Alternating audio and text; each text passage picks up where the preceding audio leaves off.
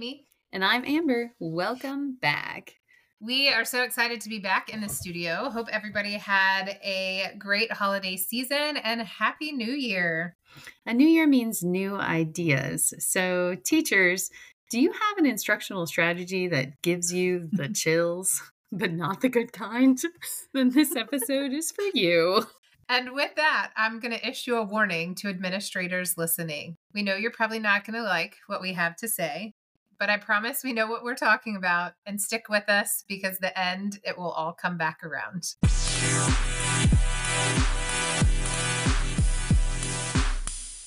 I'm glad Amy gave everyone a little warning. We just need to make sure that everyone understands what instructional strategies are for a mm-hmm. teacher and why we can't stand them. So the mental anguish, the mental anguish that is tied to them. For example, all teachers will understand this. We have to call something like a formative assessment.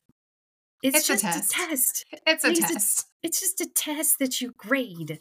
But good stuff. Someone said, Hold on, but how many meetings did you sit through as they were talking about formative assessment? And you're like, what? What is that? What are they talking about? What? And no one, there was no slide show out there that said formative assessment equals equals test. Test. what about summative assessments? What? What? um. Okay, that's just you being like, you got it as a teacher. Look, I'm looking at your paper. Good job. You've just completed a summative assessment. but there are all these buzzwords and connections and we have to talk to our administrators about how many formative assessments and summative it's just it's too much mm-hmm. as teachers so many instructional strategies and the ones we're targeting in our podcast today are the ones that are pushed out from a district or a school that we as teachers then have to jump through hoops to slowly showcase that that one one thing doesn't really work in a classroom. Because in three years they'll tell you that it doesn't work but for now even though you know it's not do it. work, right. You better do it because this is the only way students can learn. And and that's our rub uh, with all of our years of experience and why we chose to do this podcast. It's because, I mean, in the end, we're really just mad. we're kind of pissed about this. We are. I mean, but the thing is, like, mm. again, we we love our jobs. We would not be here 21 years later, right? Like, right. We love our jobs. We love our students. We're here to teach, to make a difference, to do. I mean, you listen to our our why. But being told how to do that after we went to college to learn how to do that after we've been in the classroom for 21 years I, I, mean there's nothing more demoralizing as a teacher or a professional than sitting in a room being told how to do what you know how to do. Mm. students don't like that right? Like they don't love to be told time and time again how to do something that they know how to do. They want they've mastered it mastery, oh, content bring mastery. It. you did. So they've mastered it, but we're right. going to keep telling them how to do it. It's true. So that is that is where our, our path is going today. And really something that I think teach all teachers understand because in the last mm-hmm. 10 years this has been such a big change in education yes. and probably part of the reason why so many of us are at peace Peace out. Well, yeah. And I think also, and admins listening to this, we know it's not always you that wants to do this. We understand right. that. We understand that there may be a legislator sitting in Congress or somewhere that's been there for way too long and has said that this is going to work and they're making you do it. We get that, but we're tired of it. Think about this. How many instructional strategies do you think you've been told to use mm or have used in your career? Told to use in 19 years, probably like 30. yeah, but yeah. and had to use mm-hmm. at least seven uh, So Mhm. much so that, like, I have vivid memories because I, we've sort of told this story that I was a lateral entry teacher. I didn't know what I was doing, so maybe some instructional strategy um, techniques would have been helpful. And I sort of stumbled my way through that first year and a half, and then I went to a middle school where we had the PDSA instructional strategy. Every classroom had to have a board and every week you had to literally write up and mine was paper because i don't even know if whiteboards existed at that time um but it was on the back of my it was like a bulletin board i had to update every week by friday. We had these like breakdown sheets and there was all i mean everything was pdsa pdsa and i remember i got probably a month and a half into my department head saying pdsa and I just sort of like raised my hand like What what does it mean?" is that like why are we talking about this I've never heard this before. Um, and that's really what started the you must post everything you're doing as if the students care what you've written on the board. Um, but it was at least simplified, and I didn't hate it. It sort of helped me, I don't know, you know, direct my instruction, but my students Mhm. didn't care. I was No. like, let's graph your progress on that one. Nobody cares. Nobody. Like, No, and pass? how how many hours did you spend coming up with objectives that were meeting all the expectations? And then you get started and you're like, this is our objective. And the students are like, okay, what does that mean? Well, it just goes to show you like so many people who are making the decisions on instructional strategies are people who have never taught students. And that is their Or did, but did 20 years ago. And you and I, who have been in the classroom, you know, I started in 2003. Instruction is totally different in 2023 versus 2003. so you know, we didn't have cell phones in 2003. We didn't have social media and the things that are out there today. So, they couldn't Google anything. They actually Right. just had to have it inside their brains. yeah, Yeah. AI, like all of it's out there. And so somebody who was in the classroom in 2000 telling a 2023, 2024 teacher how to teach, it's it's kind of a hard pill to swallow. so I agree. And I think the ones that I've hated the most are the ones that take time away from my actual planning. Yes. So, okay, you want me to have a plan? Great. But do I actually have to physically write this on my board every day? Do I have to actually address it the way you're addressing it? My do now was never a do now because I hated that phrase. Yep.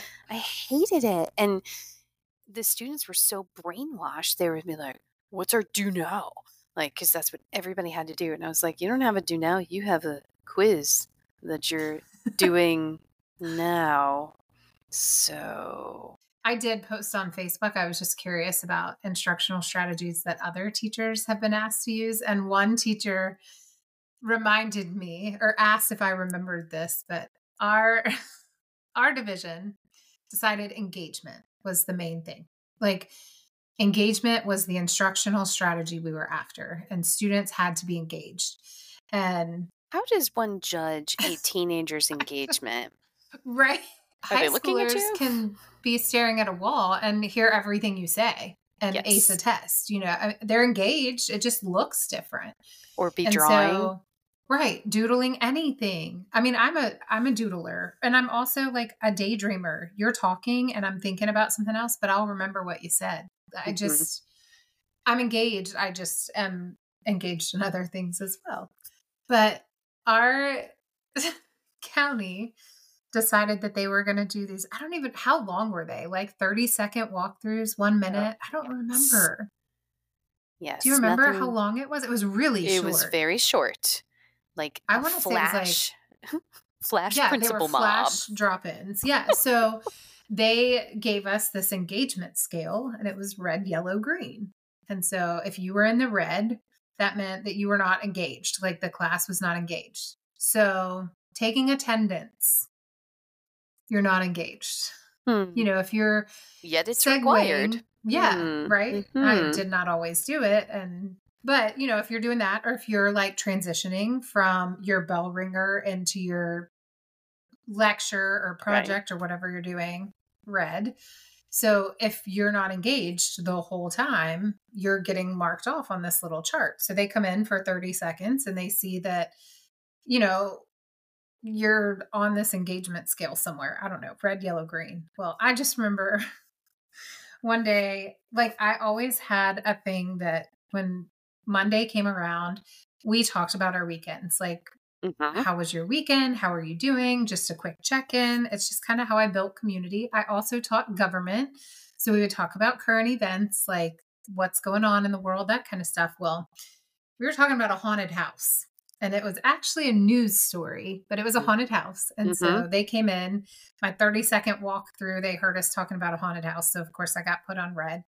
I was doing all the things I should have been. I was talking about current events. It was like some crazy haunted house in Tennessee that you have to sign a waiver for. And like, if you make it through, you get paid a million dollars. I don't even remember.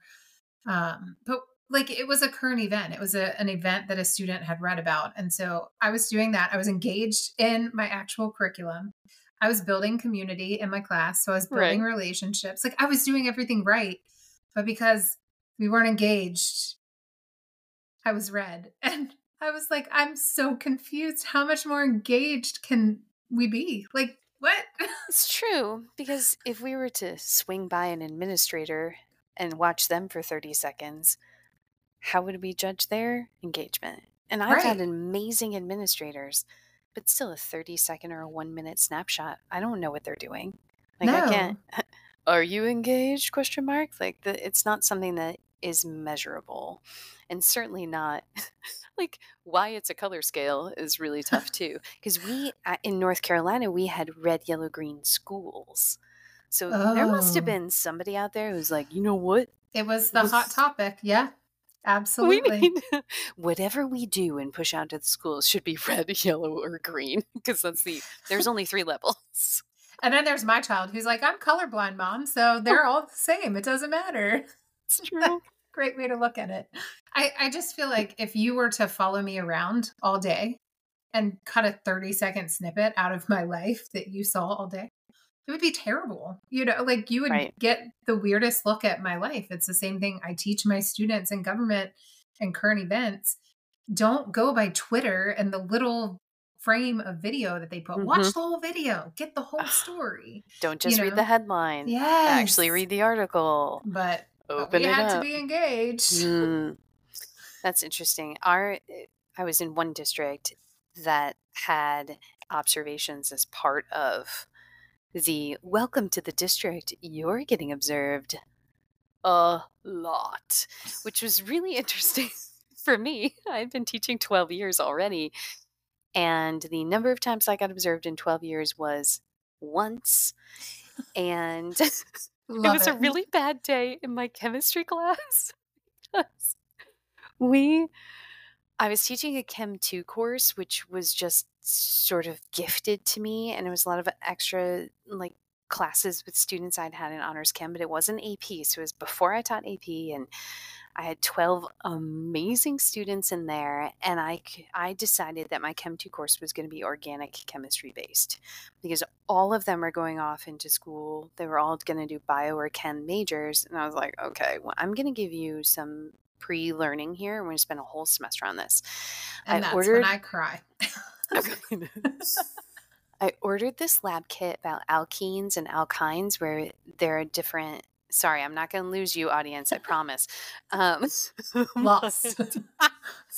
anyway, there are naturally occurring smells, and then there are chemically synthesized smells, and they're actually within an organic chemistry group. So, this lab, we were synthesizing smells, and a certain number of carbons created like fruit smells, and then another certain number of carbons created other smells like bleach, dry erase marker, and some other things. No warning in the lab kit that when you combine Oh, all no. the smells, it smells like someone has just thrown up in the hallway, like Oh. extensive, like real bad. Also, didn't help that that day there was a cat dissection happening downstairs. So there were kids like reporting to administration, like something's going on near the wing where Miss Pogue is, and like, oh my gosh. Well, also in the lab, we have The like perfect storm. Oh, it was a perfect storm. I had a student, we were using super concentrated sulfuric acid, and a student knocked over the bottle.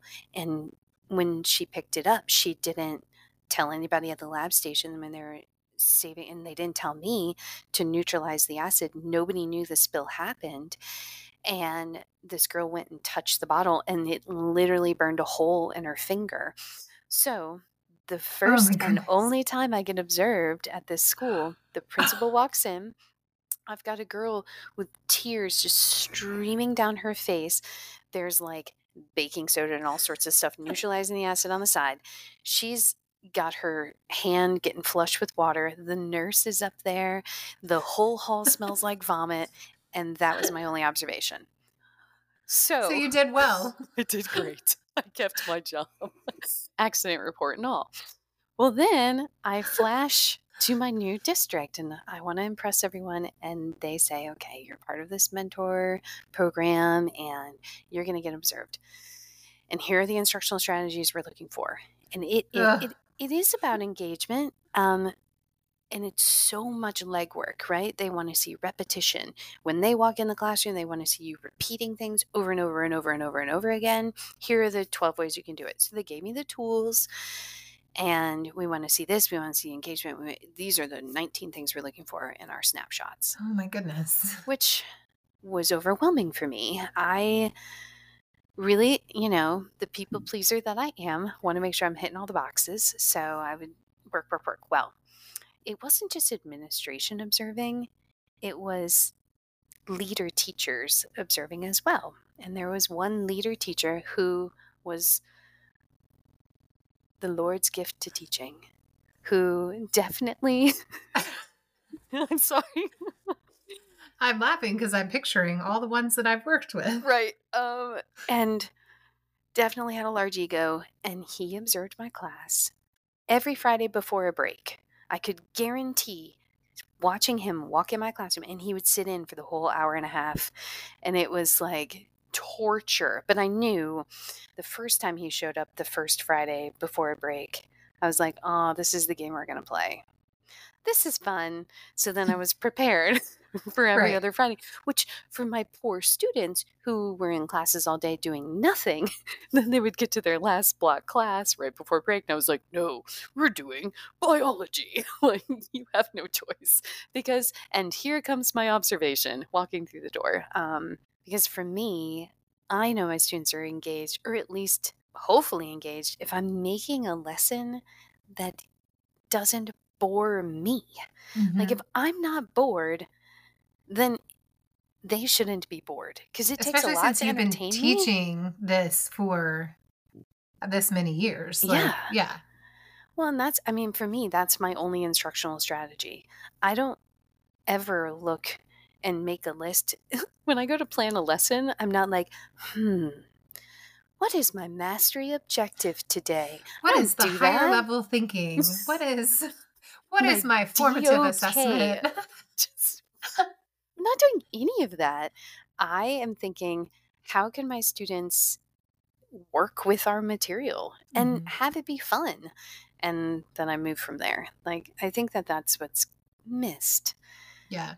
coming And down the would agree. pipeline. Like, I think that authentically, as a teacher, we know these things. Like, we know what to build into our lessons, right? Like, Yes. I do remember, and if you've been a teacher long enough, every year there's something new that they want you to do.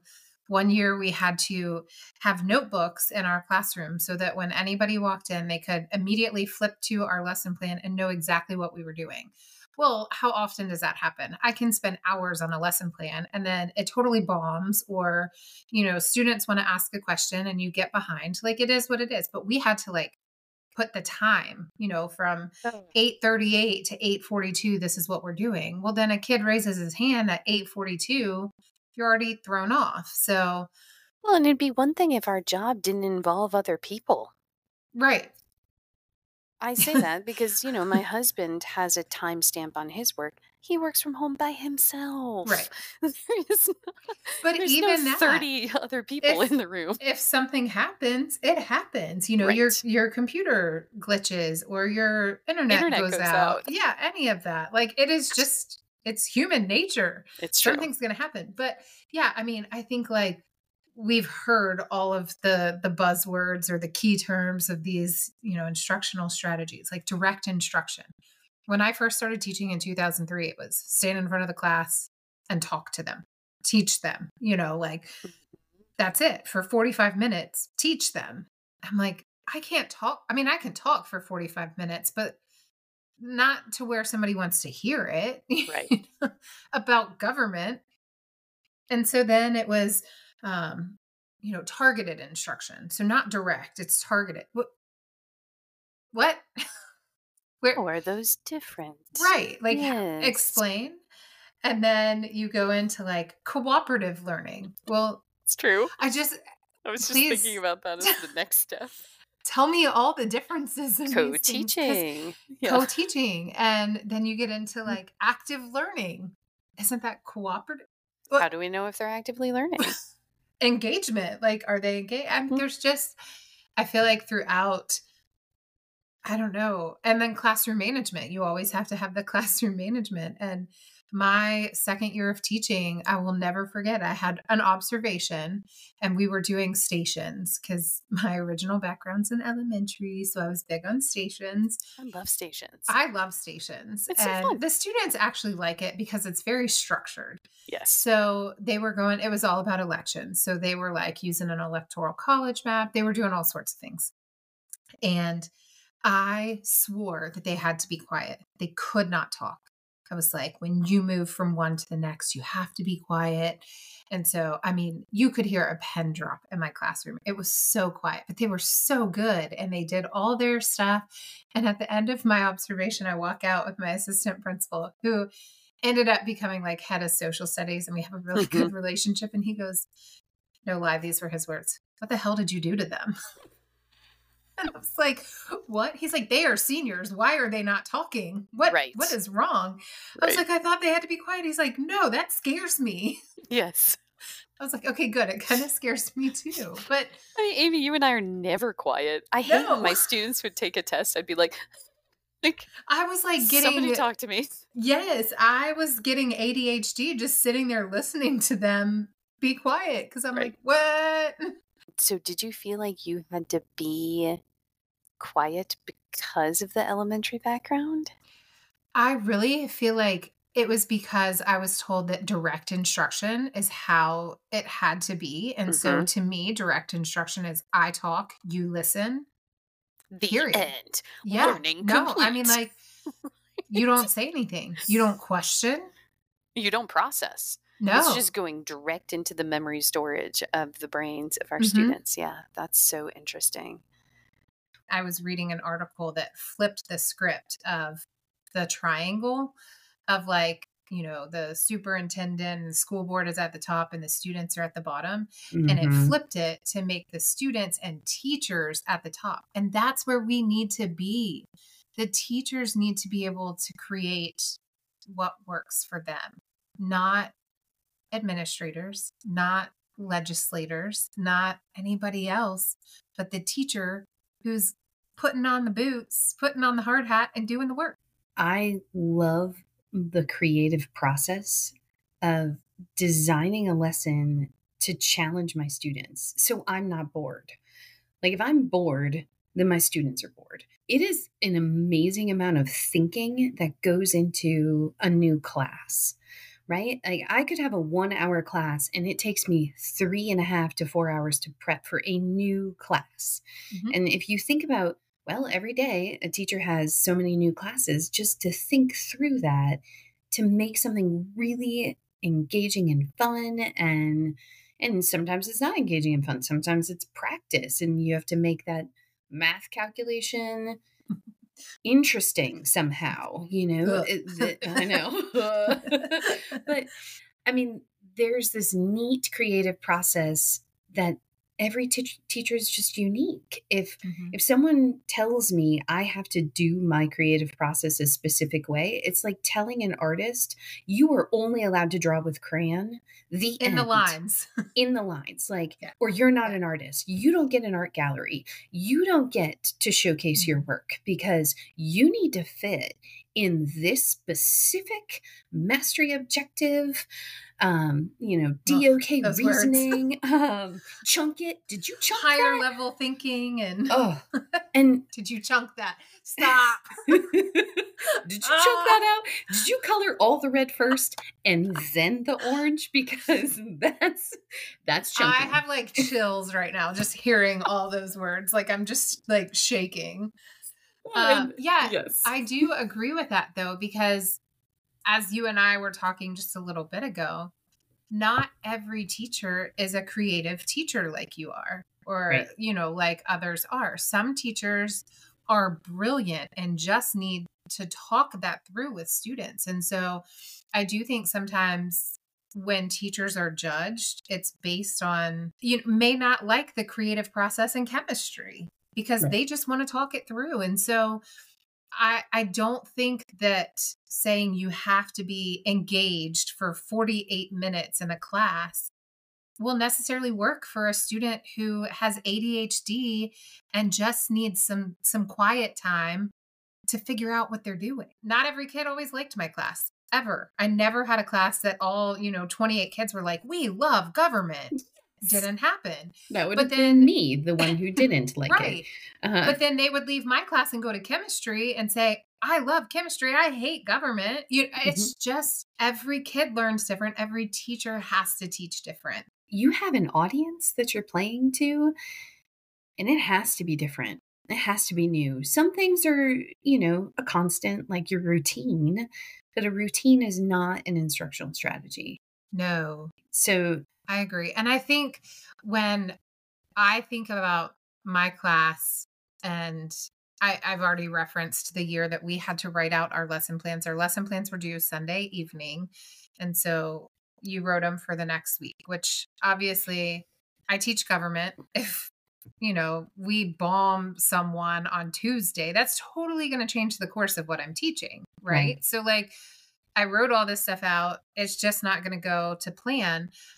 I find that when I try to sit down and plan everything and put these instructional strategies in, I lose the authenticity of who I am as a teacher. yes. I don't get time to build a relationship with my students. I don't get time to talk about what I'm passionate about. And then my students lose interest because I'm not passionate about it. I can't tell the stories that I have to tell. I mean, like, my favorite story to tell is why do I do vocabulary? It's because I sat in class one day talking about the United States being democratic, and a kid came up to me after class fuming mad because he thought I just told him for 48 minutes that he was a Democrat.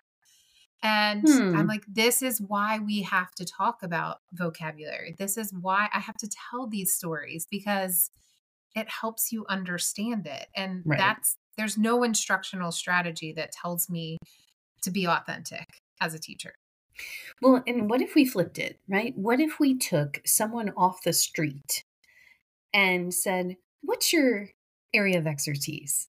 Okay, and let's go get someone who's really into computer coding and say, All right, here's a room of students. Here are the only strategies you're allowed to use because this Mm. is what the district has said.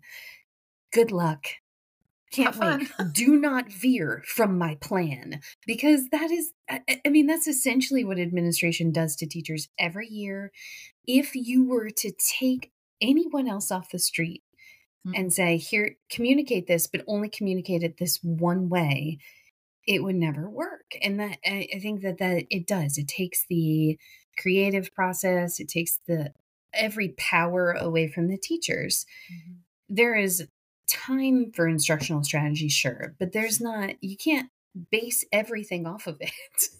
you can't. No, and I I don't mind learning about Right. instructional strategies, right? Like I don't mind reading about rigor. I don't mind reading about chunking and seeing how these things are useful in a classroom, but I can't do that all day every day. You can't Mhm. say engagement. That's all we're doing this year. Our kids are going to be engaged. You're never going to walk into a classroom that has all 28 kids engaged for 48 minutes, an hour and a half, whatever. It's just not going to happen.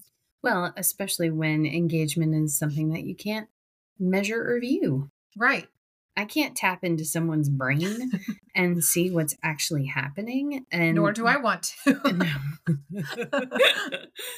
I and I think that that is the a piece that is just lost in education and and a struggle. Teachers are done because all the the freedom that was given to them has been taken away with instructional strategies.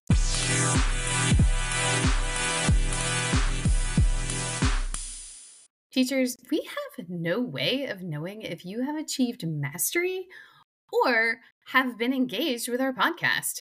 So you need to complete a formative assessment. It's the only way. No, no, no. It's the only way. Amber, we're not doing this. I'm going to stop her right there. Thank you so much for listening. And remember, teachers, to stay authentic.